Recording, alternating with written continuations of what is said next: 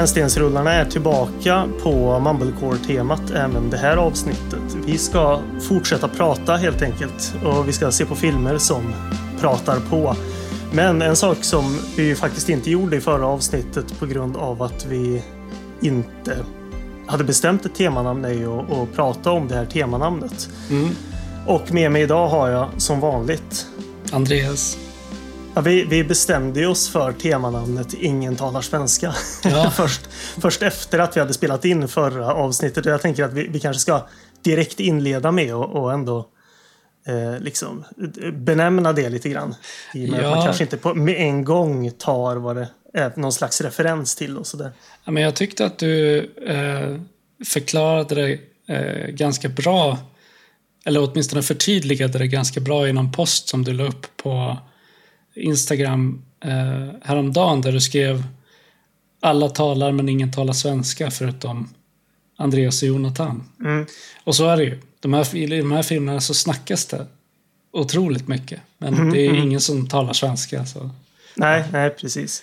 det, det är väl inte så mycket mer än så med det temanamnet. Nej, men det, det var ju du som kom med idén och jag gissar väl också att det är en, en liten referens till de här alla talar svenska eh, liksom kassetterna man såg och klis, klisterlapparna man såg så ofta som barn. Liksom. Ja, nej, men vi hade ju svårt att komma på ett temanamn så, så det var väl vid något tillfälle för några veckor sedan när jag bara satt och så slängde ur mig olika eh, eh, bra och dåliga förslag. och det här var ett av dem. Så ja. Ja, nej, men jag tyckte att det var, det var eh, roligast av dem som också hade någon, någon liten kärna. lite grann. För det, det är ju... Det, det märkte ni förra gången och det märker vi även idag att det är ganska svåra filmer att, att egentligen prata om överhuvudtaget. Men också definiera vad det, vad det är också. mm. Så därav så hade vi ganska svårt att komma på ett, ett kärnfullt temanamn. Jag tyckte ju att vi skulle kalla det för snickesnackfilm, men du gillade ju inte det. Jag som, som tycker mycket om den här genren kan ju tycka att det blir lite raljerande. Du, Ja. du- du har raljerat och jag, jag vet att du kommer fortsätta raljera. Men, Tycker du att jag raljerar? Alltså? nej, nej, nej, nej, men alltså. Eh, jag, jag tycker att det i alla fall känns onödigt att eh, att ben, i alla fall från, från the get-go benämna det som något som man kan ta med vänsterhanden lite grann. Liksom. Jo, men du har en poäng där. Absolut. Så det var, det var lite därför. Jag har ju benämnt det som snickesnackfilm gång på gång. Men, men att liksom flagga med det som sådant kändes lite onödigt tyckte jag. Ja. Ja, hur har du det på, på universitetet? Ja, jag pluggar ju ännu faktiskt. Det är lite... Det är, så, det är så ovant är det faktiskt inte. Det är ju, det är ju hyfsat lugn takt och så vidare. Så det, det, man har kommit in i det lite under den här veckan. Jag har ju sett lite film också faktiskt. Ja, vad har ni kollat på då? Vi, idag såg vi Trollkarlen från Oz. Eh, Ja, jag på- såg att du hade loggat den. Jag tänkte, fan det där... Så oväntad loggning för, för, för din del. Ja, men precis. Att, att jag, vi i förrgår såg logga en svensk film. Liksom. Bara det. Vilken var det? Det har inte jag sett. Ama, amatörer av Gabriella Pichler. Som Ah, okej. mer var en liten uppvärmningsfilm. Plus att det hade lite anknytning till en av lärarnas forskningsområden. Men idag såg vi Trollkarlen från Oz. Kul nog på 35 mm också. Coolt. Som de har där. Så en film som jag insåg jag faktiskt aldrig hade sett tidigare i sin helhet. Nej, okej. Eh, och om jag ska vara helt ärlig, alltså det är en otrolig produktion. Liksom på alla sätt och vis. Men gav mig ingenting som film. som ren, ren filmupplevelse. Som. Nej, jag förstår. Alltså, jag tror att man ska se den när man är ganska liten. Jag, jag såg Ja. den väldigt ofta när jag var barn. Vi hade den inspelad eh, på en VHS-kassett. Mm. Eh, så den filmen har jag sett hur många gånger som helst. Eh, men jag tror inte att jag hade haft så stor behållning av den om jag hade sett den första gången som vuxen. Liksom. Nej, nej, nej. Nu ska jag ska inte sitta och sabla ner den, men, men som sagt, det, det, jag påmindes faktiskt lite om när du pratade om, om Stalker och Solaris då bland annat att det här man kan se mycket, väldigt mycket kvaliteter i en film men, men själva akten i att sitta och titta på den behöver inte vara så kul. Nej. och så var det i, i det här fallet. Men ändå coolt att ha sett den Ja, ja. på alltså, bioduk. Liksom. ja men det, det är det jag ser som en väldigt stor liksom, ynnest med den här utbildningen. Att, att få... Det är mycket filmer som jag inte skulle komma mig för att se annars och då få se det i det här sammanhanget på biograf i liksom byggnaden är väldigt coolt. Ja. Du har ju guldläge nu att, att göra liksom en fight club och så här, du vet, smyga in i projektorrummet och klippa in subliminala eh, meddelanden i filmerna ni kollar på på bion Ja, ja, Du precis. får göra, göra, alltså det är ju verkligen det är perfekt för podden. Om Mm. du klipper in små så här, du vet, rännstensrullarna grejer mitt i typ Trollkarlen från oss. Och, Ja, man får smida vidare på de planerna. Eh, Nej, men så utöver det så, så har jag inte sett så jättemycket senaste tiden faktiskt. Men det kommer ju. Imorgon ska vi se stumfilm med livemusik. Det ser också lite ja, coolt, coolt. Med live-piano till. Så. Vet du vem det är som spelar? Är det någon liksom inhyrd musiker eller är det studenter som spelar? Nej, nej, jag tror det är inhyrd musiker som, som jobbar med det. Liksom. Mm. Så Cinemateket vis, har ju vid flertalet tillfällen visat stumfilm med livemusik tror jag. Så bland annat Nosferatu körde de för ett par år sedan med live, livepiano. Så jag har inte sett så mycket film. Däremot så köpte jag en film idag bara som jag sa testa på dig snabbt. Okej. Eller jag, jag ska inte testa den på dig, men det är en film vi har pratat om. Den här köpte jag för, oj nu ska vi se om jag får bort. Ja. för nio kronor förut när jag Ja. brände tid på stan. Jag ska beskriva vad jag ser för något då. Det är ju alltså eh, en DVD-utgåva av eh, Blood In, Blood Out. ja, precis. Eh, Bound som- by honor som den har. Bound by Honor, precis. Eh, som jag nämnde i något tidigare avsnitt här Ja. för ett tag sedan. Att, att det, det är en riktig så här kalkon till filmen. Den, ja, det är en av få filmer som jag faktiskt tycker är so, so bad it's good. Det var kul att du har den. Alltså jag, jag har förstått det, som, som jag sa då också, som att, att folk tycker väldigt mycket om den ändå av, av Mm. någon anledning. Och att eh, det, vad som börjar som en kalkon verkar liksom bli något mer ordentligt ju längre man ser. Om jag, om jag har förstått det. Alltså det, det, var det, det är det folk har skrivit. Det enda jag tänker är att när har jag 190 minuter till övers för att, för att se den? Det finns, eh, ja, det, ja, vi får prata om den någon gång. För att eh, var, dels var det väldigt kul för mig att se den igen. Eh, och dels så, jag har ju fortfarande starka minnen av den. Alltså jag har ju så här citat från den som jag fortfarande eh, hemfaller till ibland. Ja, vi får se om det blir Blood in, Blood out, Bound by honor. Någon gång framöver. Ja. Vi hade väldigt roligt åt den filmen när vi var i 20-årsåldern. Jag och några av mina bästa vänner. Liksom. Men du hade sett lite mer film, tyckte jag du sa. Ja, dels så såg jag om The Guest. Efter att vi pratade om den sist så blev jag så jävla sugen på att se den. Och den var ju lika bra, om inte bättre, än vad jag kommer ihåg den som. Mm. Däremot så insåg jag att jag mindes den helt fel. Mhm. Eh, för jag hade ju för mig att han skulle vara någon slags android. Alltså jag ska inte spoila filmen nu, så det är ingen som behöver oroa sig för det om man inte har sett den. Eh, jag ska bara berätta vad jag trodde, hur jag trodde att den slutade. Jag trodde att det slutade med att han, att, att han var någon slags android, så jag satt och väntade på att han skulle göra någon slags här Terminator och dra skinnet Ja, liksom, okej. visa sladdar och så blinkande dioder och så. Men det kom ju aldrig, så jag mindes ju alltså helt fel. Eh, Alltså det, han, han har ju sådana drag liksom. Eh, Dan. Dan Stevenson, eh, Dan Stevens heter han väl tror jag. Alltså inte han som person har inte så mycket android-drag, men i den filmen har han ju, har han ju det absolut. Och det har han ju från väldigt tidigt i filmen. Mm. Liksom att, eh, så, så det är inte heller någon spoiler som så. Eh, Men han är ju så jävla bra i den där rollen. Ja, alltså. verkligen. Jävlar vilken Ja. skådespelarinsats. Eh, Och även eh, hon från It Follows, vad heter hon? Maika Eh, Monroe. eh, Ja, tack. Också jättebra. Mm. Eh, Är verkligen bra och eh, på många sätt väldigt rolig film faktiskt. Mm. Och som, som jag sa i förra avsnittet, jag tror det var förra avsnittet vi pratade om den. Eh, nej, men helt fantastiskt soundtrack. Ja, verkligen. Eh, och sen såg jag ju The Reflecting Skin för första gången. Och fy fan vilken film alltså. Ja, den, den är otrolig. Verkligen. Ja, alltså jävla snygg och liksom intressant och spännande och hemsk och allt på samma gång. Det är nog en av de absolut bästa och mest liksom lyckade exemplen som jag kan komma på av en film som liksom skildrar en berättelse från ett barns perspektiv. Mm. Väldigt bra exempel på eh, en opolitlig berättarröst. Så ja, nej, det är en skitbra film. Men den fick mig också att tänka på en annan väldigt bra italiensk film från 2003. Eh, som har den engelska titeln I'm not scared. Den utspelar sig under 70-talet i Italien då handlar om en liten kille som bor långt ut på den italienska landsbygden. Ja, just det. Jag har inte sett den, men jag kände, det, är en sån där affisch som jag har scrollat förbi ett par gånger. Mm. Och en dag när han är ute och leker så stöter han på ett hål i marken och, och där så hittar han en annan då för honom okänd pojke som sitter fängslad. Mm. Eh, Men den här filmen är också liksom berättad från Eh, den här killens perspektiv. Så han tror ju att den här pojken i hålet är en ängel. Tror jag.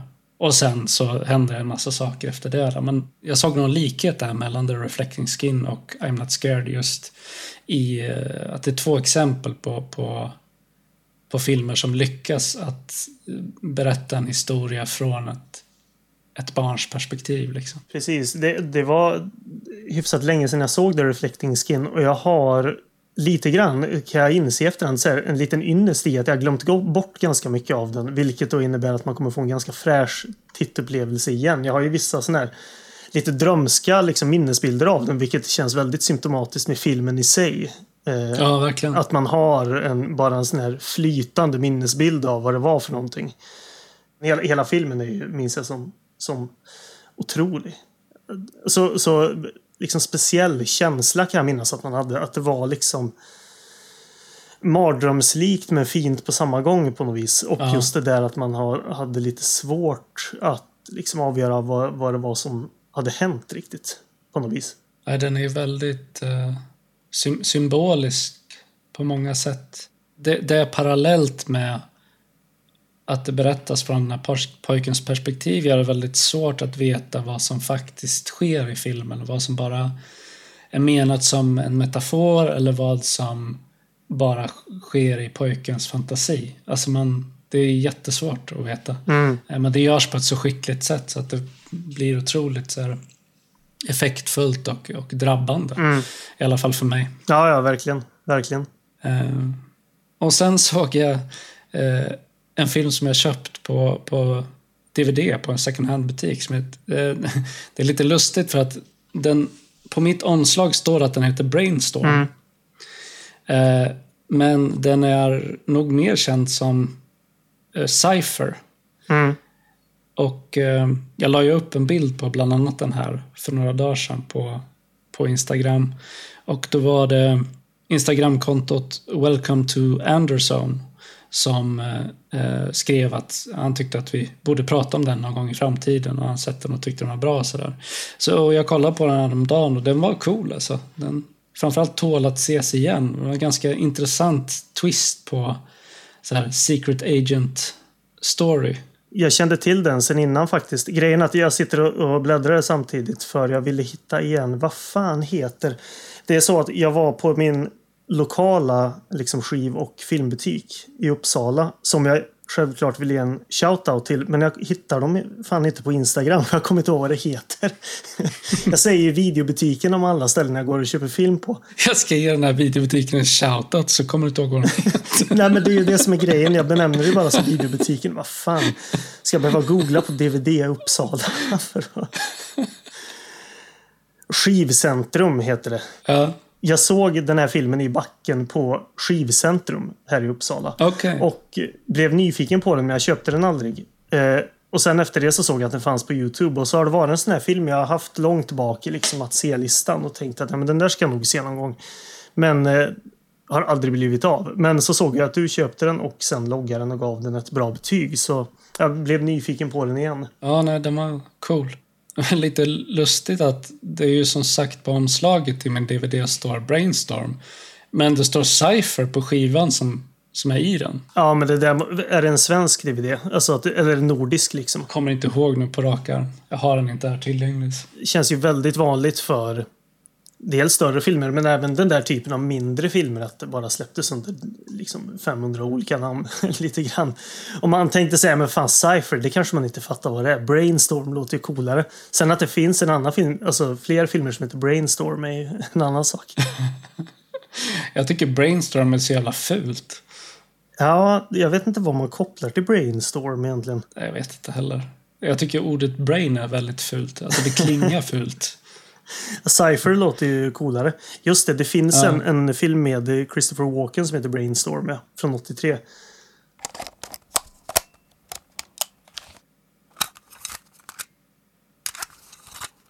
Vi ska gå vidare och prata om dagens film som heter The Mountain, The River and The Road som släpptes 2009. Eh, och det är en film som är regisserad av Michael Herring.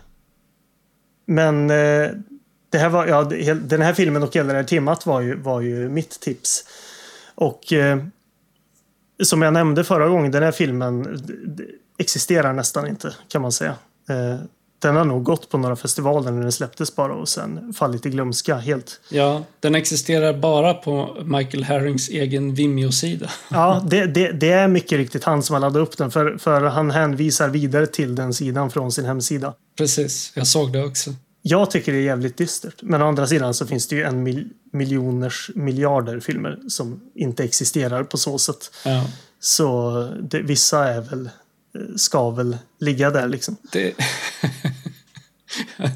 det är så roligt med antal loggningar och betyg mm. på de olika på IMDB och Letterbox för att den, eh, det är 47 stycken personer som har loggat den på IMDB.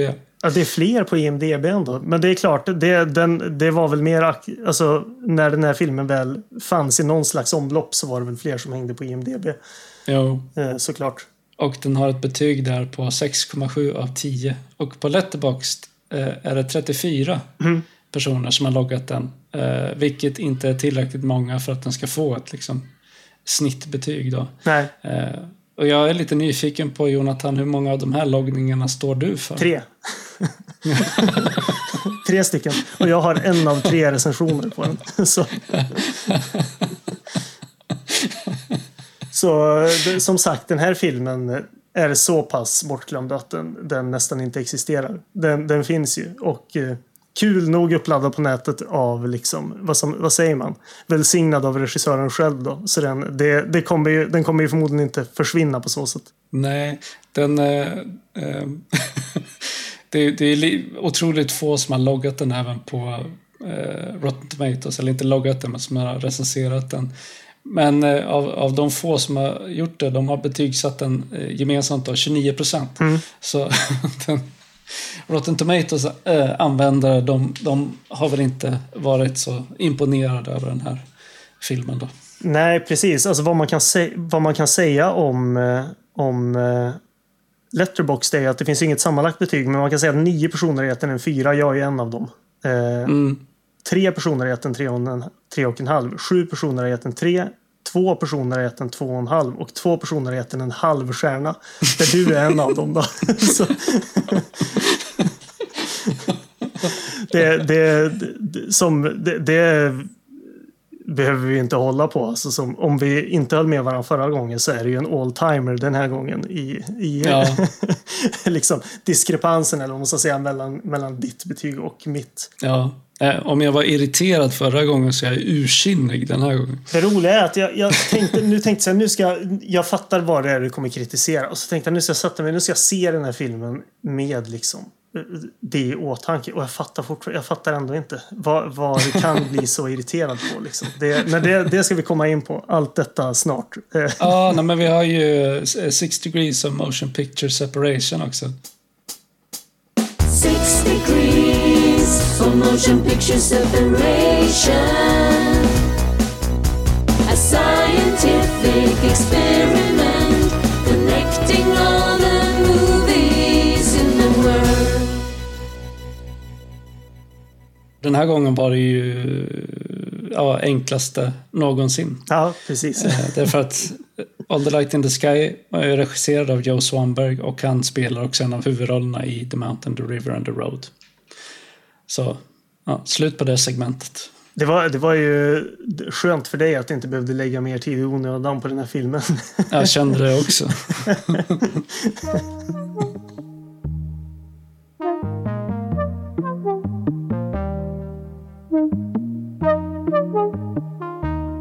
Men då ska vi väl gå vidare och prata om de som ligger bakom den här. Och vi har ju eller jag har nämnt Michael Herring då.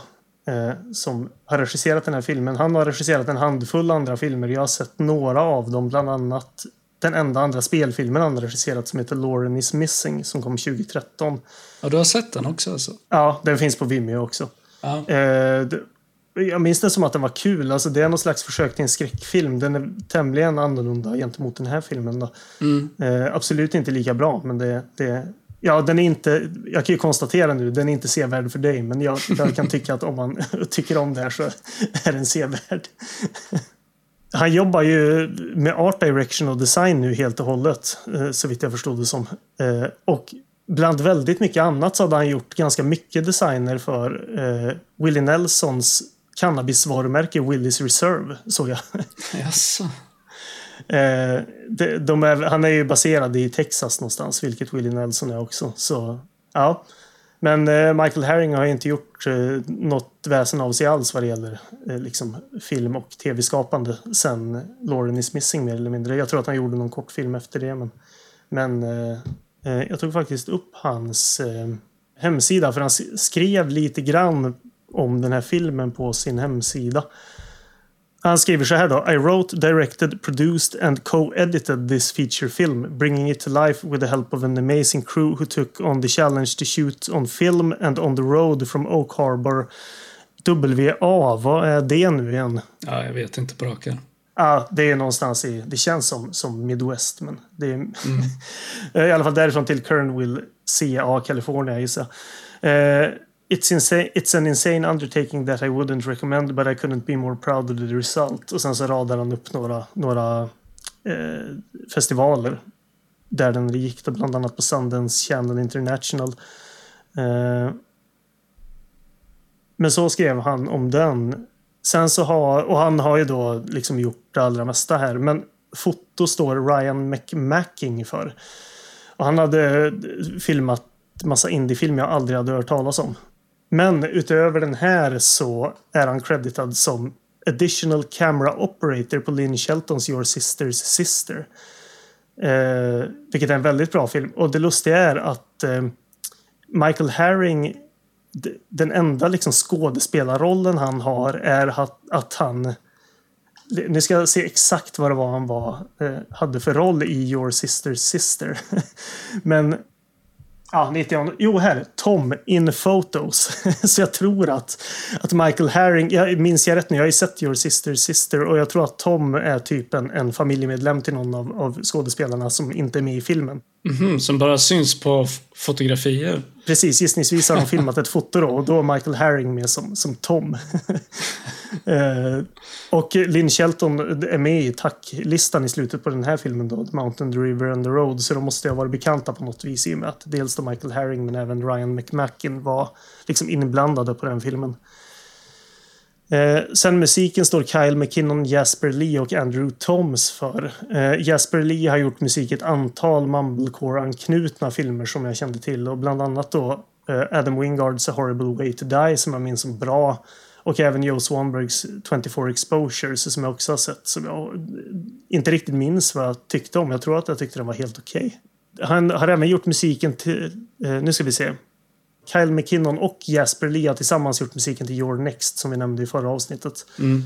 Andrew Toms verkar bara ha gjort musik till, till eh, den här filmen och några andra eh, av samma regissör. Då. Så utöver det så är eh, det finns ju inga crewnamn med på Letterboxd alls. Jag tog de här. Jag såg att de fanns på IMDB men jag tog dem från credits i filmen. så, mm och sen så har vi ju tre huvudsakliga skådespelare egentligen. Eh, det är ju många fler som är med, men det är ju tre, tre liksom huvudkaraktärer som alla är Mumblecore-veteraner kan man säga. Eh, dels så ser vi då Justin Rice som huvudrollen Jeff. Eh, och han var verkligen med i den här genrens linda kan man säga i och med att han dels skådespelade i Funny Haha som jag nämnde förra gången men även Mutual Appreciation som jag tror att jag också omnämnde förra gången. Båda då regisserade av Andrew Bujalski. Eh, han var även med i Alexander the Last of Joe Swanberg och Harmony and Me av Bobby Byington. Eh, de två senare har jag sett och eh, tyckte de var helt okej okay som bäst. Båda de regissörerna har gjort bra mycket bättre filmer. Så, eh, tydligen så är han framförallt musiker, Justin Rice. Annars han spelade i ett band som heter Bishop Allen som jag inte hade någon koll på alls. Men han hade faktiskt fler soundtrack credits på IMDB än vad han hade skådespelar-credits. Mm.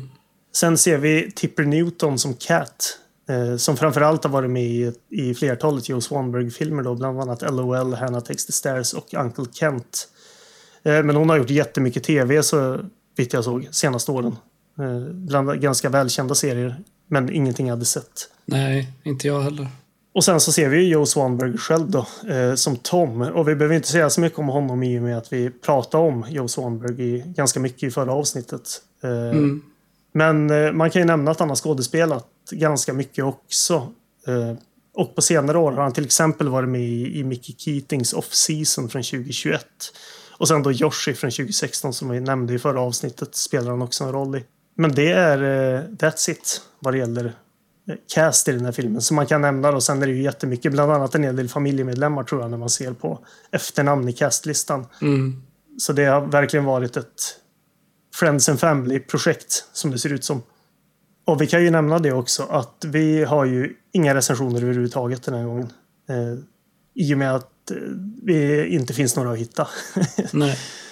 Eh, det, det, är mycket möjligt att det har publicerats någon recension i någon tidning någon gång, men det, då får man vara och gräva i Internet Archive. Och det, det, eller Wayback Machine som det heter. Och det, det orkar jag faktiskt inte göra. Nej, och vår inhouse-recensent är ju som sagt inte intresserad av nyare filmer. Nej, speciellt inte sånt som knappt går att hitta. Nej, exakt. Ska vi läsa någonting om handlingen först? Eller? Här finns det ju faktiskt en handling ja, eh, på Letterboxd. Då står det så här. Jeff, a wannabe writer flailing at his career. Flailing, det är ju sen man slänger med armarna. Flailing at his career. Jag förutsätter att det ska stå failing at his career. His romantic relationships and any effort to be a responsible adult takes a road trip to flee his mundane life. After even that fails, he meets free-spirited motel clerk Cat who revives his ambitions. Ja. Hyfsad beskrivning. Jag vet inte om det är så mycket ambitions kanske. Men... Nej, jag, alltså, jag, ja. Jag, jag, tycker inte det är så mycket av någonting alls. Det, det, det, jag, tycker, jag tycker en sån där eh, synopsis är liksom alldeles för... Eh, den läser in mer i filmen än vad som finns här att, att läsa. Liksom. Jo, precis. Det, det är väl det inneboende i genren liksom och att försöka göra något av eller få, få fram något ur filmerna liksom. Ja, eh. som att sminka en gris. Ja, det, nu, du... som, vi kommer ju inte hålla med varandra här eller ännu mer här i och med att jag, jag... Som sagt, jag var helt förberedd faktiskt på när jag såg den här filmen. Nu tänkte jag, fan nu ska jag vara liksom... Nu, nu jävlar ska jag ändå försöka. Jag tyckte lika mycket om den ändå, som jag, som jag gjorde tidigare gånger. Men det är bra. Det är bra att jag inte rubbar din liksom, övertygelse eller känsla. Nej, men jag fattar ju det efter förra mm. gången. Att det, här, det, det, är uppenbart att det inte är din grej. Och eh, det, det, i vissa fall så, så är, det, är det ju bara liksom, det är ju så. Man kan inte tycka om allt. Eh, så nej, det är klart att jag har liksom identifierat grejer som, som inte funkar. Men jag tycker nästan ännu mer i det här fallet att det som är bra eh, gör ett bättre jobb i att, att eh, hålla uppe en allmän stämning trots de enskilda bitarna som inte funkar. Va, vad som också kan vara värt att nämna i början här är ju att den här filmen har ju inte riktigt samma eftersträvan, alltså de naturalistiska aspekterna av mumblecore-genren på så sätt. Eh, kanske delvis i liksom dialog och så, men, men eh, den har ett, i alla fall en vilja kan jag tycka att liksom vilja följa en, någon slags handling. Eh, och sen även, kanske framför allt att den bygger mer på, vad ska man säga, tydliga karaktärer från andra liksom, filmer. Mm. Alltså inte specifika karaktärer, men du har liksom den, eh, vad ska man säga, pretentiöse eh, författar... Eh, försöket till författare. Mm. Hans liksom mer oregeliga kompis och någon slags svag variant av en Manic Pixie Dream Girl. Typ. så, så det bygger ju på ett helt annat sätt på i alla fall, i, i grund och botten på karaktärsarketyper kanske man kan säga på så sätt. Även fast de sen i sin tur följer mallen med att bara prata. Liksom. Ja, men jag skulle säga att det är en väldigt tråpdriven film på så ja, sätt. Ja, men precis. Eh, det är väl en av anledningarna till varför jag tycker så illa om den. Liksom. Mm. Att den känns eh, ytlig på så sätt. Och eh, ja, men helt substanslös. Liksom. Ja, det är, alltså, det, det är ju det är intressant. För jag tycker ju att eh, Alltså filmen handlar ju om att, att Jeff då och hans kompis Tom ska åka på... Jeff har blivit liksom utkörd av sina, sina nästan karikatyrer till föräldrar som står och ser besvikna ut i början av filmen. Eh, och de ska åka på någon roadtrip i, i, ja, mellan de där två ställena i USA. Och eh, hans kompis Tom blir ju liksom... Eh, hans kreditkort har ju typ en tredjedel in på resan blivit spärrat av hans sambo och han måste vända tillbaka. Och det är egentligen där filmen börjar. De åker, det finns en scen på en övergiven diner som de trashar tidigt. Eh, och de bor på ett motell liksom. Men de färdas emot den här okända lilla byn kan man väl nästan säga. Mm. Eh, där då Jeff väljer att stanna kvar själv då och träffa på den här motellclerken då, Cat Eh, som han inleder någon slags relation med. Och det, efter det så, så har man mycket, mycket likt liksom filmen vi pratade om förra gången. Mer liksom ett, ett eh, antal olika liksom, scener med diverse samtal mellan de två, framförallt Cat och Jeff. Inför då att, att Tom ska komma tillbaka och hämta honom när han har löst situationen hemma. Eh, han hämtar honom mycket riktigt och eh, de åker ifrån och lämnar Cat där. Det, det, är, alltså, det är lika, man kan dra hela handlingen, det, för det är inte så mycket här heller. Bara det att till skillnad från förra filmen så har man den här ramen av, av någon slags road movie. Ja, och eh, någon slags romantiskt, ganska lättsamt drama, tänker jag. Eh, det är väl det som är rastret, eller Mm. den liksom, genren. Om, om det här var en mer konventionell film så skulle den ju eh, kvala in i den typen av genre. Romantisk drama slash romantisk komedi, typ. Ja, precis. Bortsett från att den Och- varken är dramatisk eller rolig då. Nej, nej, precis. Nej, det kan jag, alltså dramatisk i någon mån kan jag tycka att den är. Roligare än inte, men det är inte, är- den gör inte så många försök till att vara rolig heller. eh, men eh, jag försöker tänka liksom i, i vilken ordning man ska försöka ta de här grejerna. För jag, jag tycker ju att det finns en, alltså en, en övergripande stämning i den här filmen som jag tycker är väldigt bra Mm. i att den har en genomgående väldigt melankolisk stämning som jag är väldigt svag för. Och det får man ju mycket dels genom musiken som jag i det här fallet tycker är väldigt bra. Och då pratar jag inte om, om soundtracket till den här filmen. Det finns ju ett antal liksom, låtar som spelas. Utan jag pratar ju om musiken som, som är liksom skriven för den här filmen. Det är inte alls mycket, men du har dels lite Hal Hartley-doftande gitarrer som spelas. Eh, Eh, och sen även något slags ledmotiv med en, med en svag banjoslinga i bakgrunden som jag också tycker är väldigt bra. Eh, som också funkar väldigt väl för, för den här filmen. Och, alltså, jag tycker ju dels musiken men också bildarbetet och hur den är filmad gör väldigt mycket till den här stämningen. För jag tycker också att den är jävligt bra, alltså jävligt snyggt filmad. Och det gör ju mycket att den är filmad på, eh, vad jag förutsätter är rätt gammal film i att du har sån här liksom skiftningar i färg i vissa scener ganska mycket. Jag, jag älskar ju de här liksom eh, statiska, liksom dystra bilderna på, på nästan övergivna liksom vägar och gamla hus och sånt där. Det är, är jag oerhört svag för och tycker att det är väldigt, väldigt bra här, liksom tillsammans med musiken. Att man, man skildrar det här liksom landskapet och den här delen av USA som känns jävligt deppigt liksom. Eh, som de åker och reser igenom och det tycker jag är skitbra. Och det håller egentligen i sig genom hela filmen också, även fast de kommer till den här lilla staden sen. Ja, alltså jag, eh, miljön de är i är ju en intressant miljö, men jag tycker att fotot i den är ganska taffligt. Liksom. Jag ty- jag, f- för mig så känns hela filmen som att det är bara så här, de har tagit rätt dåligt B- B-roll-foto. så alltså, jag undrar så här, om, det här är det de behöll, vad, vad, vad är det de har klippt bort? Alltså jag tycker ju att det är så här man, man eh, nästan på bästa sätt filmar de här omgivningarna. Liksom. Eh, sättet att man inte, att man inte gör något... Alltså, den här typen av omgivningar kräver liksom inte och kanske inte ska ha något, något mer flashigt. Och jag menar inte flashigt då att det ska vara liksom Dutch angles och sånt i kameraarbetet. utan snarare att, att eh, för att få ut mest av de här platserna så är det liksom att ställa upp en kamera bara och filma dem. Fast jag vet inte. Alltså jag fick liksom ingen känsla av att det fanns något... Även om du bara ställer upp en kamera så... Du kan ju välja vart du ställer upp den kameran någonstans. Jo, jo, det är uh, klart. I förhållande till objektet du filmar. Jag, jag vet inte, jag tyckte att bildspråket i den var väldigt intetsägande för mig. Jag tyckte det var en ganska ful film. Ja, ja, alltså I get it.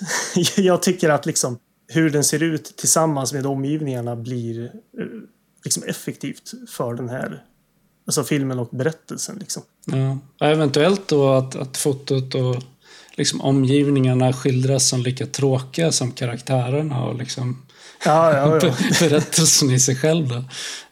Så långt kan jag väl sträcka mig. Ja, alltså det... För jag tycker ju också att alltså, karaktärerna i sig är... Det är ju tråper liksom. Det håller jag ju med om. Mm. De är inte... Jag tycker att Justin Rice framförallt är en, en rätt bra skådespelare. Generellt sett. Eh, och han funkar här. Sen att karaktärerna är rätt trista är, är liksom en annan sak. Eh, jag tycker att han och, och Joe Swanberg eh, funkar rätt bra. Tipper Newton har ju en jävligt trist karaktär, tyvärr. Så det, det... Ja, det har han. Samtidigt är det eh, hon som jag upplever som mest sympatisk i filmen. Jo, uh. ja, alltså jag menar inte att de är sympatiska, Justin Rice och Joe Swanberg. Det är, det är de, ingen av dem är ju sympatiska överhuvudtaget. Jag menar, Nej. Justin Rice är en oduglig humaniora-student och eh, Joe Swanberg är ju bara Eh, ja, men i någon mån oduglig också. Eller i alla fall oregelig. Liksom. Så de är inte sympatiska. Men jag tycker det de, det de ska göra gör de bra. Ja. Jag tycker Justin Rice, alltså han gör ju en av de mest enerverande karaktärer jag har sett på länge. Alltså. ja, ja, ja. ja han är så jävla mesig och så gnällig och opolitlig. Och Joe Swanbergs karaktär, han känns bara som en så här olidlig skitstövel. Liksom. alltså. Ja. Och Tipper Newton, alltså hennes karaktär, som jag sa, hon känns ändå sympatisk då, förutom i det att hon faller för Justin Rice, vilket ja. helt, tycker, det är helt obegripligt för mig. Varför ja. skulle någon någonsin attraheras av den här tönten? Liksom? Nej, men grejen är att vad jag, vad jag tänker, alltså det, en stor grej för mig är att jag har ju, och det har vi pratat om, om någon gång tidigare också, att jag har ju ganska lätt att, att den här liksom storyn som finns, deras eventuella romans, tycker jag, eller kan jag i alla fall se som mer som ett verktyg för filmens övriga kvaliteter. Mm. Som att det, det, mest hjälper till att, att putta på en stämning jag tycker väldigt mycket om. Och att de här samtalen, även fast samtalen inte i sig kanske leder till något överhuvudtaget, liksom, så funkar det som en fond till liksom, scener som är filmade väldigt fint, liksom, platser de är på som jag tycker om och så. Så jag tycker det funkar som ett verktyg. Men sen har jag också tänkt på den här storyn i sig. Finns det liksom en möjlighet i att Alltså på något vis så kan man också bara se det som någon slags fantasi mm. från hans sida, från Justin Rice sida. Också det, det, vare sig, det, det är säkert inte tänkt så. Det, men med lite välvilja, eh, även från min sida då, i och med att just de här karaktärerna kanske inte är de starkaste, så kan det också bara vara någon slags liksom orimlig fantasi från som sagt en, en odräglig humaniora-student som vill bli författare och hoppas på att träffa en tjej i någon liten stad i USA där han ska skriva en bok. Liksom. Jo, men alltså det, det, det kan jag väl köpa för att det finns ju... Slutscenen är ju när de står där eh, och ska ta farväl av varandra. Mm. För att han av, av någon obegriplig anledning måste åka därifrån. Mm, mm. eh, och sen när han hoppar in i bilen och åker iväg med Joe Swanberg, då... Filmen slutar ju med att de typ ler mot varandra och sen uh, är det credits liksom. Så det känns ju inte som att han är alltför allt för ledsen över att, att lämna det här stället trots att han då har uh, bedyrat sin kärlek till den här tjejen han har träffat. Liksom. Nej, precis. Jag tycker att slutet har ett, ett eh, också ett rätt, förutom att de ler mot varandra, har annars ett rätt melankoliskt skimmer över sig som jag också tycker, återigen, som jag tycker väldigt mycket om. Jag är så oerhört svag för det och det har ju, är ju i allra högsta grad en del av varför jag tycker så mycket om den här filmen också. Ja. Jag tänkte att det var ett lyckligt slut eftersom hon nu slipper den där jävla tönten. Ja, jo, men precis. Från hennes, sida, från hennes sida kan det absolut vara det. Hon verkar ha en ganska trevlig tillvaro i den här stan annars. Ja, precis. Eh, men det, alltså, med, med allt det sagt så är det liksom... Jag, jag insåg det när jag tänkte på det. Att så, behöver man tro på de här karaktärerna? Nej, alltså jag tycker nog inte att man måste liksom göra det för att det, för min del i alla fall, skulle funka. I och med att, att eh, deras relation och mest liksom blir som en, ett verktyg i att putta allt övrigt framåt. Och liksom att alltså, det blir som en fond där, jag, mot... Jag förstår inte det där alls, för det, alltså, det är en helt och hållet karaktärsdriven film. Mm. Så om det inte funkar, vad finns det kvar av filmen att uppskatta? Det är det, jag fattar inte det. Nej, men det är det, alltså deras, det blir ju, de har ju en, en relation som ligger som en fond mot en övrig stämning och liksom mot den här övriga lilla staden hur dystert det känns och så vidare. Och det är liksom det jag plockar upp mer snarare än att deras enskilda relation ska funka så. Eller att man ska tro på dem som karaktärer. Mm. Så tycker jag att det, att det liksom lilla skeendet i stort funkar eh, som ett verktyg för resten av filmen på något vis. Ja. Här, här, är vi ju verk, alltså här är vi otroligt olika. Ja. Verkligen. Och det är superintressant. Eh, därför att alltså jag, jag fattar ju vad du menar när du säger att eh, du uppskattar liksom en stämning i en film. Mm. Eh, men i den här filmen, det är ju karaktärerna hela tiden som är i fokus. Liksom.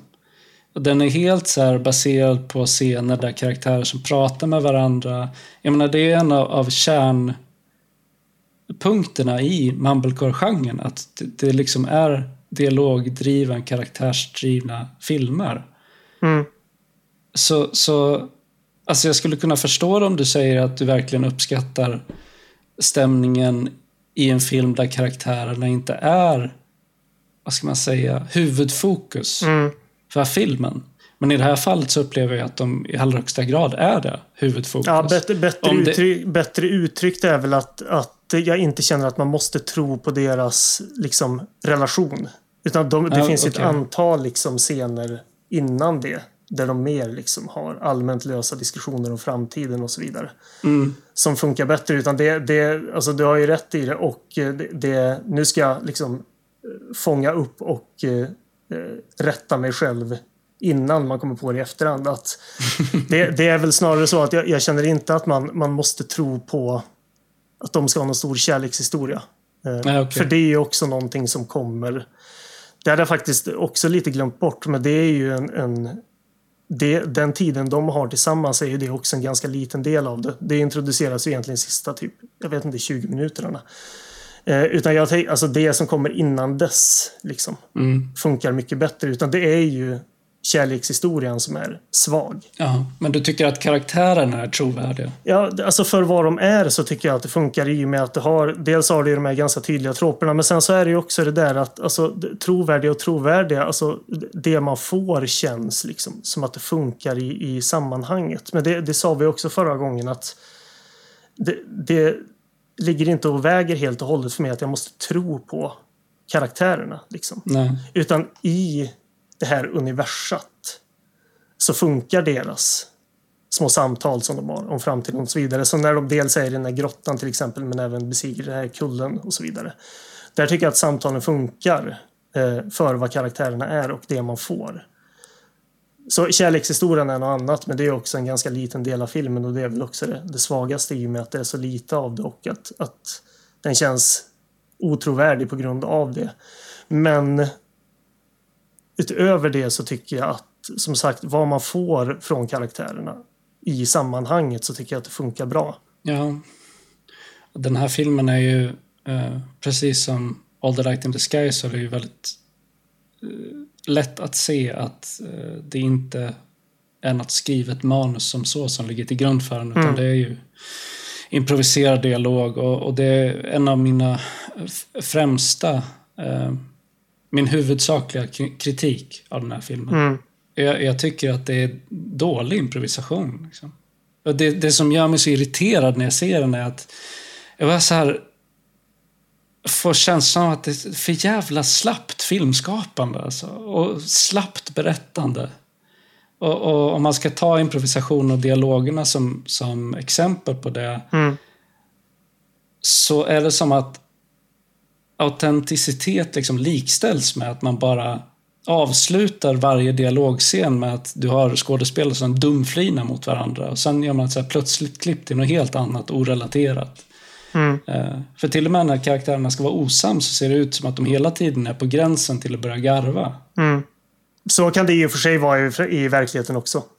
när man, om, man om man är två personer som känner varandra väldigt väl och bråkar med varandra. Liksom. Ja, kanske. Men om du bråkar på riktigt så, så är det ju inte som att du plötsligt brister ut i skratt och ingenting spelar någon roll. Liksom. Nej, nej, nej, men jag menar det brukar ju också kunna ligga ganska nära varandra. Att man bråkar med varandra och att det sen bara kan rinna ut i sanden. Liksom. Ja, jo, absolut. Men eh, det är inte den känslan jag får här. Jag får känslan av att jag bara tittar på två skådespelare och en scen som man inte hade orken att liksom göra ordentligt. Så istället så nöjer man sig med ett undermåligt resultat. Liksom.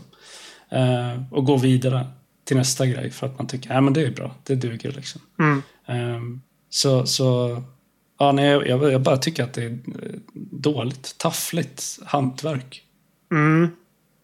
Alltså vad som ska sägas också är att det, det, man kan ju förutsätta det mycket, mycket eh, improvisation. Det vet jag inte hur de har jobbat här. Men eh, å andra sidan så förstår jag från din synvinkel så blir det bara värre om det var manusskrivet.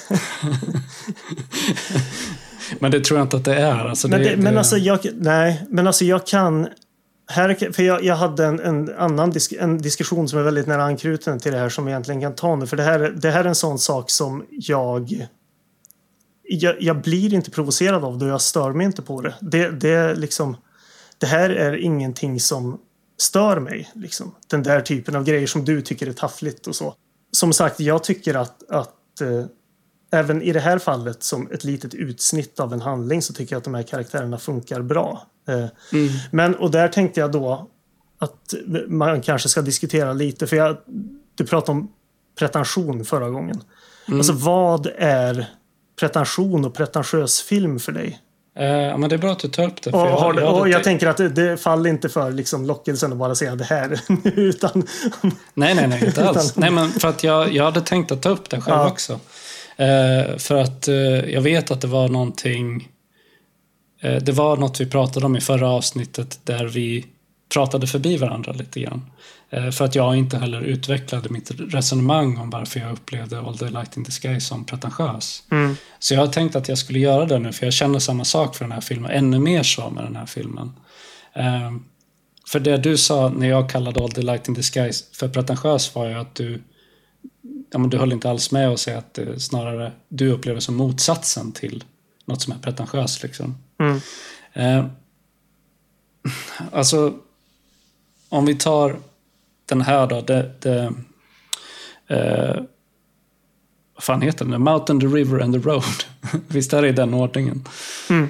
Uh, um, det kan ju verka konstigt att kalla en så pass avskalad och liksom banal film för pretentiös. Men vad jag menar med det är att jag tycker att regissören och de som är inblandade i filmen genom att liksom varken skriva manus eller till synes tänka igenom särskilt noga vad det är de vill berätta och hur de ska berätta det så är det som att de gör anspråk på att vara så jävla talangfulla och liksom karismatiska och skickliga att de bara behöver dyka upp och slå igång kameran för att det ska bli intressant.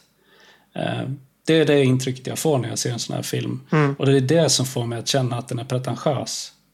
Eh, för jag tänker att det går att göra en lågbudgetfilm som är både genomtänkt och liksom skickligt fotad och, och som faktiskt så säger någonting. Men att de inte ens verkar särskilt så intresserade av att göra det gör mig irriterad. Så, så, när jag ser den så är det som att de, de aktivt slösar med min tid. Och det gör mig förbannad. Ja, men alltså, samtidigt är det ju att man rör sig inom någon slags genrekonversioner. Och det är ju alltså, det är klart uh. att om, om om man ska uttrycker det väldigt enkelt, alltså om, om, fel person ser fel film så är det klart att man, man uppfattar det, alltså kan uppfatta något väldigt negativt. Men samtidigt så är det ju inte som att man har satt ut med avsikten att göra en skitfilm för nu ska vi lura på den breda massan en skitfilm liksom, utan man rör ju sig inom en genre men även liksom ett, ett allmänt filmklimat och en liksom eh, crowd av både filmmakare och filmtittare som, som eh, söker upp det här, den här typen av film. Liksom. Mm. Och där är det väl helt enkelt någonting som jag då inte eh, förstår, antar jag. För alltså, för när, när jag tänker, när jag, jag försökte tänka tillbaka på alltså pretentiösa filmer, filmer som jag sett som jag uppfattat som pretentiösa på så sätt att jag har sett det som negativt. Alltså en sån här film till exempel, det, det är liksom omöjligt för mig att se den här typen av film som pretentiös i och med att den är så eh, alltså småskalig och eh, gud vad är ordet nu då? Alltså humble är fel begrepp, men alltså något åt det hållet. Att man utger sig inte för att vara något annat än vad man är på så sätt. Alltså en pre pretentiösa filmer som jag ser det är ju filmer som Alltså nästan att man försöker bli inlurad i liksom emotionella banor. Och det, alltså jag ska ta ett exempel som är så här, världens enklaste. Men det, det har väl sett Garden State till exempel. Mm. Det är ju en, en garbage-film liksom. För hur pretentiös den är. Det är så väldigt länge sedan jag såg den. Och, de, och där är ju... Alltså jämfört med det här så är ju... Det finns ju inte en millimeter av karaktärerna där som är trovärdiga. Liksom. Karaktärerna i den här filmen är ju Oscar-worthy jämfört med i den filmen. Sett till hur pretentiös den känns.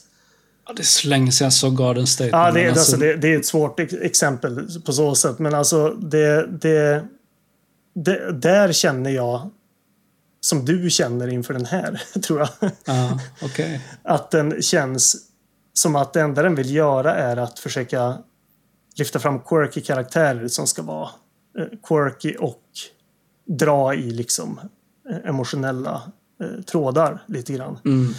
Men jag tänkte även alltså som en film som Titan, jag vet inte om du har sett den, den som vann Guldpalmen för ett par år sedan. Alltså den här Nej. body horror. Det var också en sån här, det, förlåt alla som tycker jättemycket om den, men jag tyckte den var ganska, jag vet inte, kass är väl väl hårt. Men där var det också så att jag kände instinktivt att den ville vara weird för sakens skull. Och det är också en sån grej som jag uppfattar som ganska pretentiöst. Mm. När man försöker liksom, ja men jag vet inte om man kan sammanfatta det som att man liksom försöker spänna bågen hårdare än, än jag vet inte, eller än vad man kan. Men det är också å andra sidan, det kan ju också vara liksom Nej, men det, det är väl framförallt det där att, att och jag, jag, tror att vi egentligen tänker på samma sak, men den stora skillnaden är väl att jag inte uppfattar de här karaktärerna som extremt otrovärdiga på så sätt. Mm. Men det är nog ändå sam, lite samma grejer jag kan störa mig på. Men om jag ska jämföra den här filmen med ja, men till exempel Garden State, och återigen det är ett ganska elakt exempel, för jag är definitivt inte ensam om att tycka att den har åldrats vansinnigt dåligt. Men, men eh, det är ett, ett lysande tydligt exempel på en film där jag uppfattar karaktärerna som jävligt otrovärdiga. Mm. Till exempel jämfört med den här. Eller framförallt jämfört med All the light in the sky där karaktärerna är mycket mer trovärdiga än även den här filmen då. Eh, ja, alltså jag, jag tycker att All the light in the sky är en betydligt bättre film än den här. Eh, och då gillar jag inte All the light in the sky heller. Nej. Nej, men jag tror att vi tänker samma kring vad vi uppfattar som pretentiöst.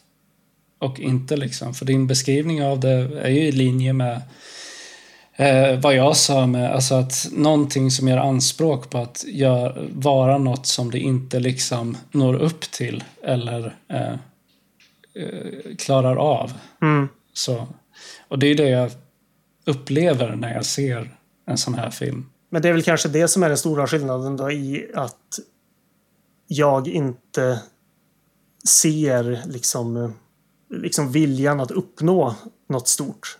Och det var ju precis som, som eh, Joe Swanberg själv sa att, att om man ska prata om hype då, men att de här filmerna inte håller för det och det är det att jag liksom inte, det är så omöjligt för mig att se det här som, som liksom, att det ska sikta mot något mer för de, jag vet ju att de gör ju inte det.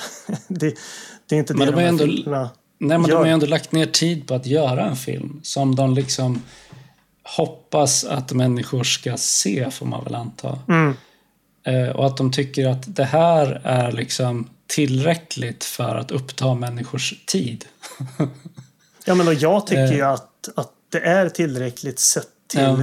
till exempel då genrens konventioner kanske. Att det är det, som, det är det här som är mumblecore-film. Mm. Eh, och jag tycker den gör det väldigt bra.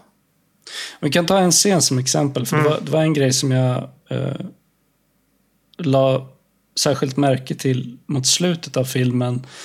När eh, Joe Swanberg kommer tillbaka för att plocka upp eh, Rice. Och de går ut och äter tillsammans med den här tjejen på någon diner liksom. Mm. Och eh, hon vet ju vid det här laget inte att han kommer åka därifrån med, med Swanberg. Liksom, för han har inte eh, berättat det för henne. Eh, och den här scenen var för mig liksom ett exempel på värdelös improvisation. Eh, för att det, det kändes som det var så otroligt tydligt vart de ville komma i den här scenen. Men de har liksom inte bemödat sig med att faktiskt tänka ut en väg att ta sig dit eh, som, som blir trovärdigt. Därför att de vill komma dit här att Swanberg eh, berättar för henne att ja, men vi kommer resa imorgon och sen ska han avlägsna sig från bordet. Rice kommer tillbaka och då sitter hon där med vetskapen om att jaha, ni ska åka imorgon men han har, du har inte sagt någonting till mig. Mm. Och det sätt som de löser det här på var att eh, Svanberg säger någonting i stil med, när de sitter alla tre runt bordet, så, så vänder han sig till Rice och säger typ vad tänker du på? Och det känns också som en så typisk grej som en improviserande skådespelare skulle säga till en annan improviserande skådespelare. Och mm. Rice sitter och funderar en stund och sen säger han lite förläget så här, nej jag vet inte vad jag tänkte på. Och då tänkte jag, okej okay, det här är en improviserande skådespelare som bara inte kommer på någonting i stunden att, att säga. Han kommer mm. inte på något intressant där.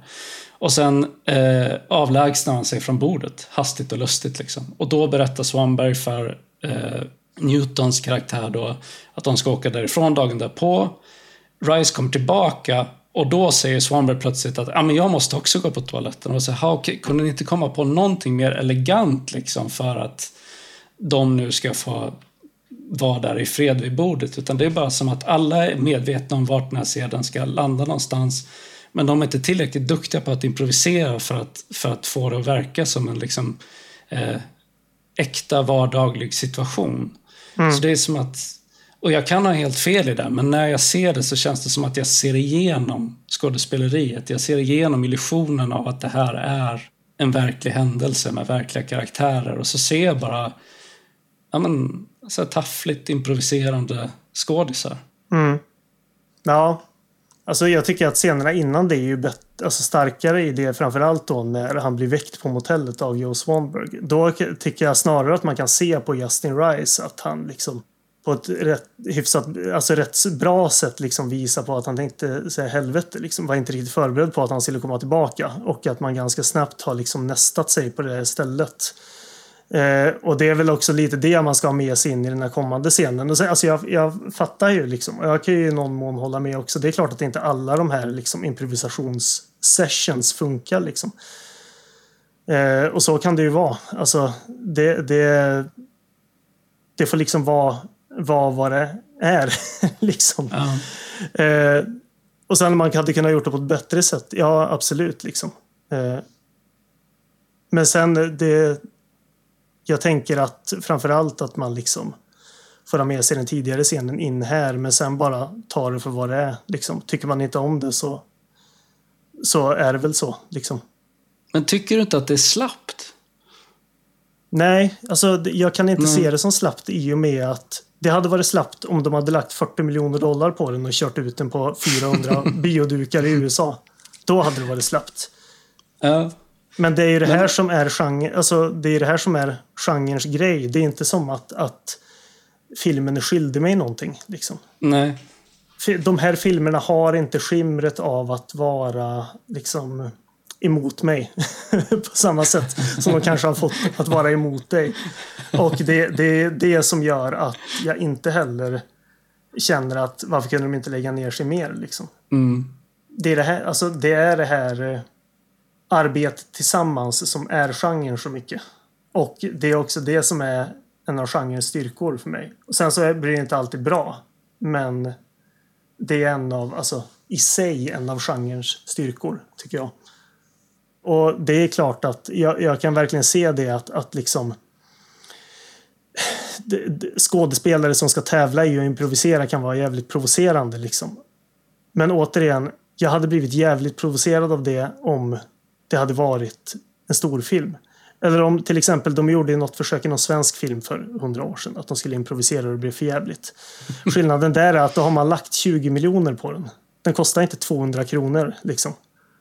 Och har inte, är inte en del av en genre som har, har ganska tydliga konventioner på så sätt. Som man kan tycka om eller inte tycka om, men som är något jag tycker om. Utan det, det handlar så mycket om, hade den här hade det varit en film som är släppt i en annan kontext och slussats ut på ett annat sätt tror jag. Eh, och framförallt om det hade varit andra skådespelare, skådespelare man inte tycker om, så hade det varit en helt annan grej. Eh, och sen, det, det, är mycket möjligt att det hade kunnat vara så att om det hade varit exakt samma film, bara att det hade varit, jag vet inte, det finns ju inga skådespelare riktigt som man kan ta som vettiga exempel, men någon, någon någon skådespelare man inte tycker om liksom, som hade gett sig på ett sånt här försök, då hade jag nog låtit precis likadan som dig. Eh, mm. Men det är där den stora skillnaden är att, att eh, jag, jag, kan inte se det här som provocerande eh, och eller så här, extremt trovärdigt eller o, extremt otrovärdigt i och med att eh, jag är med på tåget kan man väl säga i någon slags övergripande tanke. Mm. Eh, jag är med på tåget från början och jag vet vad jag vet vad det handlar om. Jag är med på tåget och jag vet att jag tycker om tåget. Eh, och därför blir jag inte provocerad. Jag tycker att det funkar och framförallt den här filmen tycker jag att eh, den har en väldigt stark genomgående stämning som jag tycker väldigt mycket om.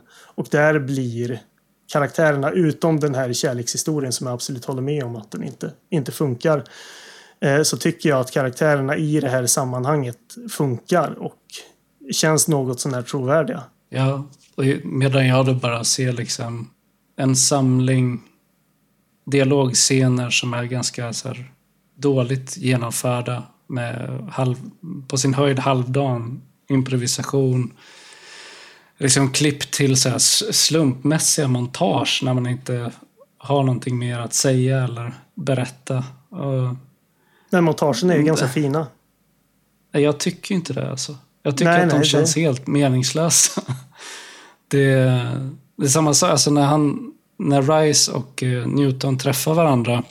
Det är som att det inte finns någonting av substans för de karaktärerna att säga till varandra heller. För då är det liksom ja, först ska man få se dem såga lite motorsåg och sen så så ska man visa massa coola saker. återigen, de är i coola miljöer. De går in i den här grottan liksom. De hittar en uppstoppad björn. De bygger en snögubbe och sen, och sen var det slut på idéer. Ja, men alltså, jag tycker att de scenerna är liksom väldigt fint filmade. Dels när de är inne i grottan men även besiger den här kullen tycker jag funkar i och med att de är fint filmade också. Att det är liksom fina miljöer och att det, det, det gör ju mycket också, tycker jag. Mm.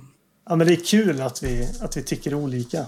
Det, det, så, alltså, det, kommer, det kommer nog dröja lite grann tills vi, vi tycker så här olika igen. Men tiden kommer ju. Jag tjatar ju på det. Liksom. Eller jag tjatar på det att det ska välja ett passion project. Och det behöver inte alls vara att jag inte kommer tycka om filmen i det. Men, men, nej, jag, jag, har absolut, jag har absolut ingen, ingen, ingen, inget horn i sidan nu där jag har för avsikt att såga något.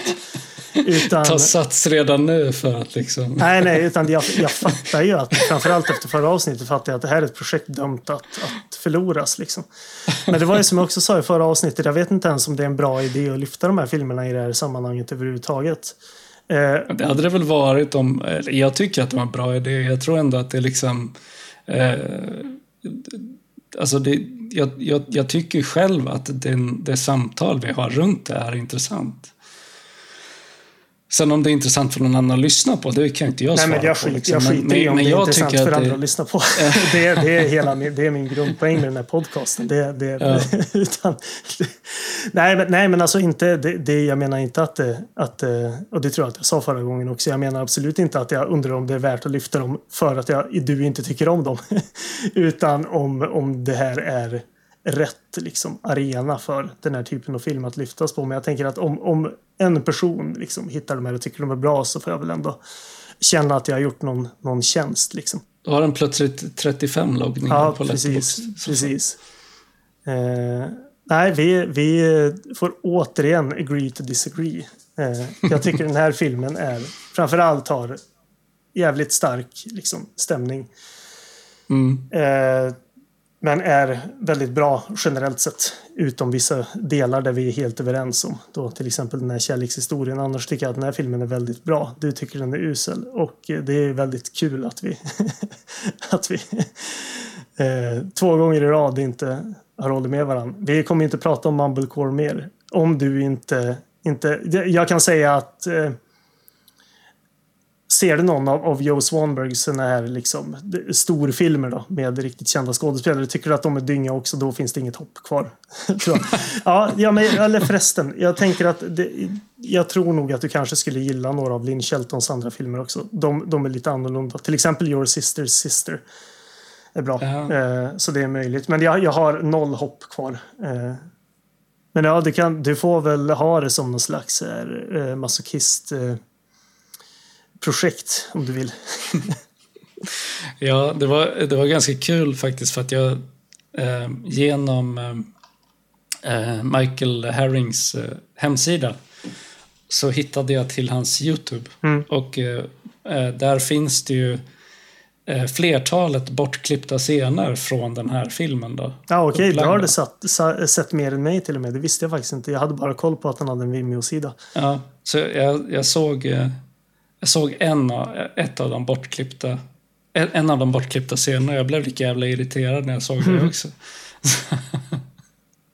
Så nej, det var, det var inget för mig. Nej. Jag blir lite sugen på att bli irriterad dock. Ja. Efter de här två avsnitten. Uh, jag, jag, är ju en... Det har vi pratat om ett antal gånger. Att jag, jag är ju en ganska liksom, generös person på så sätt. Mm. Att, att jag, jag, vill gärna tycka om det jag ser. Men jag, jag, jag är inte above att vara jävligt liksom sur på filmer som jag tycker är kassa också. Jag har inte nått dit än bara. Får kolla på Garden State. ja, nej, men den är inte så. Den är ju harmlös liksom, den filmen. Ja. Det är bara att den är... Det är något så jävla liksom eh, konstruerat över allt i den filmen. Eh, Mm. Som, och det, det har väl med när den släpptes också. Eh, då indiefilm såg ut så då. Men det, Men det, som det sagt, var väl, visst var det Zach Braffs eh, eget projekt liksom? Han regisserade väl den och skådespelade i den? Precis. Och så är det ju mm. Nicole Kidman, eller på att säga. Nej, Natalie Portman. Precis. eh, nej, alltså där, det är ju återigen, alltså där är det liksom karaktärer som, som inte känns trovärdiga. Som jag tycker. Mm. Eh, och det är ju för att det känns som att filmen vill lura in en på något. Och jag tycker inte att de här filmerna alls känns som att de vill försöka lura in en på något. Liksom.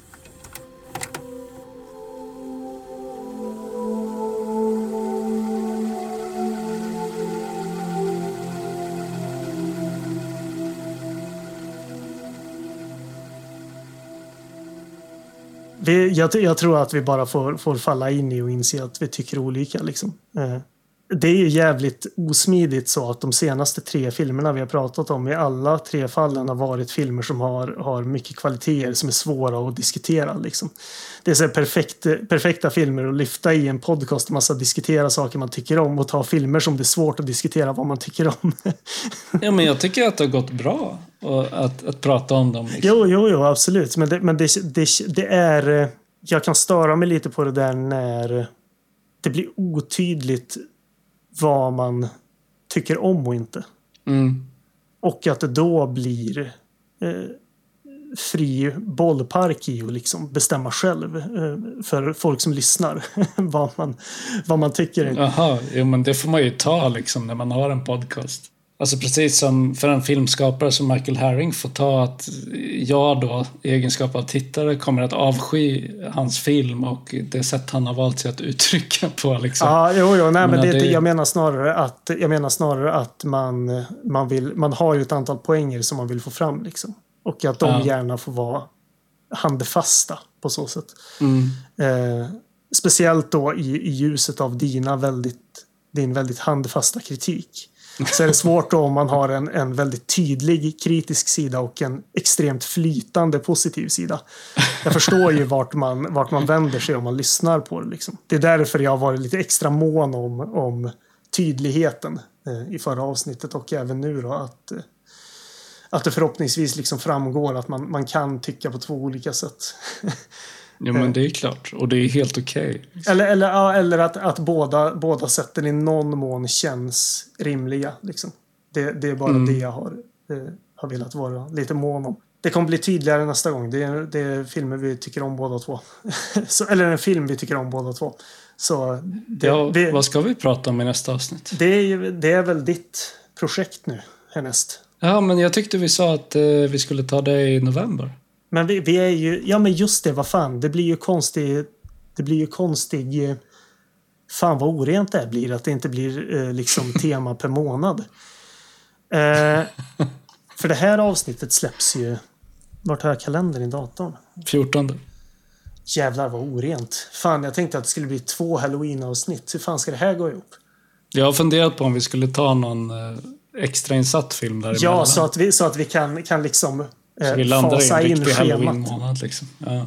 Ja, det, jättegärna. Det vore väldigt bra. För, för jag tycker det så... Det, det blir orent det där. Att jag, för jag tänkte så här, men vad bra om det blir så halloween hela månaden. Nej, det blir inte. Det blir halloween från mitten på september och framåt. Liksom. Nej, det är ju värdelöst. Vi kan köra något, något random bara. Det kan vara kul och faktiskt bara för en gångs skull bara köra något lösryckt. Liksom. Ja.